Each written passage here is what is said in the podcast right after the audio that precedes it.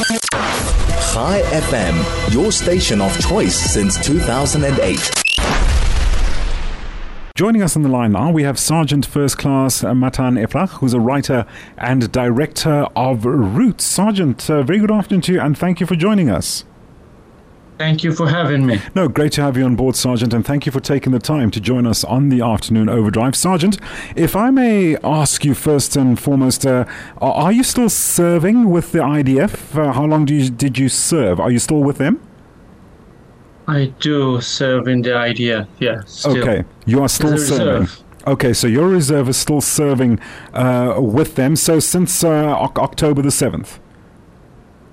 Yeah. Okay, so October the seventh. Right. So, Sergeant, uh, your observations. Tell just to get a, a, feel from the battleground. What what have, what have been your observations so far? Well, it's a war. It's uh, different from anything else. It's not. Uh, it's difficult. It's. Uh, I'm not getting into politics, but it's. Sure. It is mm-hmm. the thing that we have been through 7th of October, it's like uh, something that everybody will remember where where he was. It's like a huge event in your life that you remember the specific hour that have been told like those kind of things and uh, this was a monumental moment in everyone's life. Indeed. And uh, as well, to continue uh, um, on my question, uh, the the morale. Do you still the, the, the sense of morale in the forces so far? What what feeling do you get there? I feel this the morality is high. Mm-hmm. Uh, war is something that uh, the morality is very high. Uh, that's what I can say. the warriors want to keep on fighting. There is a cause we know this is meaningful to us and to our country. Indeed. So, uh, yeah. Uh, so, so, so we are sorry. we are feeling okay. We are feeling meaningful. This is one of the most meaningful things we I think that we will ever do. So, so Sandra, how how are you at the moment coping mentally and physically, and also from a morale standpoint? What what are you doing to get yourself through this point in time? Well, first of all, rest. Like rest, those were a couple of hard uh, months, intense months. But uh, uh, beside that, uh, the, the state of Israel is giving you uh, psychological support. Mm-hmm. You get uh, funded for it. you, as an individual, and me and my wife are also getting paid to cope mm. with it like uh, together. Okay, so uh, for right. my own, I do. I just stand with my family most of the time. Mm-hmm. And how are they?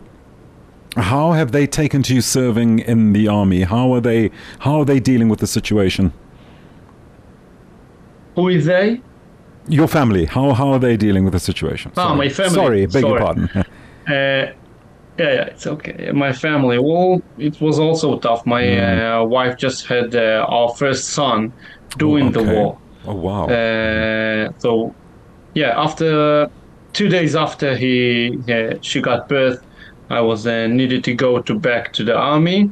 Mm-hmm. And then I came back for a few days, but then I go back uh, again to the army inside Gaza for a month and a half. So, uh, in a short period of time, when he was three months years old, for two months I almost uh, didn't see him. They cope with uh, it's it was hard. A lot of help from uh, from family and friends, mm. but uh, they cope with it. In the end of the day, there's a Certainly. Yeah, so, Sergeant, sorry, sorry, I meant to cut you or cut you short there. Um, so you say you're res- a reservist, so you have uh, a certain um, amount of time to serve, correct? A certain amount of time of what? As a, as a reservist, uh, you are you. Is there a point in time where you're going to you're going to start? Are you, are you going to continue serving? Rather, should I ask that? Are you going to continue serving, or is there a point in time you you are going to actually leave the service, the IDF? Uh, for now, as a reserve, and uh, now uh, you are like they can call you any time, any any minute. Oh, I see. Uh, okay. Now yeah, and they took it like now there is a new uh, uh, uh, they put it uh, in law like it's it's an obligation to be uh, until you're 45 uh, before the war it was 40 now it's 45 you have to stay on reserve. Okay. and it is what it is Okay. And Sergeant, uh, okay, you did mention support earlier on uh, regarding your family. Um, are are you also receiving uh, psychological and and um, and physical support, uh, mental and, and and physical support from any agencies, from any uh, groups?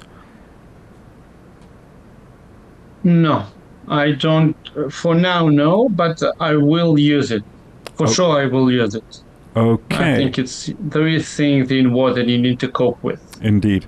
Sergeant, we've just about run out of time. Thank you so much for joining us on the afternoon overdrive. Sergeant uh, First Class. Uh, from uh, from Israel reporting us, Matan Ifrach, who's also a writer and director of Roots. Unfortunately, I didn't have time to get to that because we have to go to the news soon. But uh, thank you, Sergeant, for joining us uh, just to give us some background as to what you've been experiencing as uh, a sergeant on the ground, on the battlefield. Interesting to just get a, a viewpoint from that perspective. Sergeant First Class Matan Ifrach, writer and director of Roots.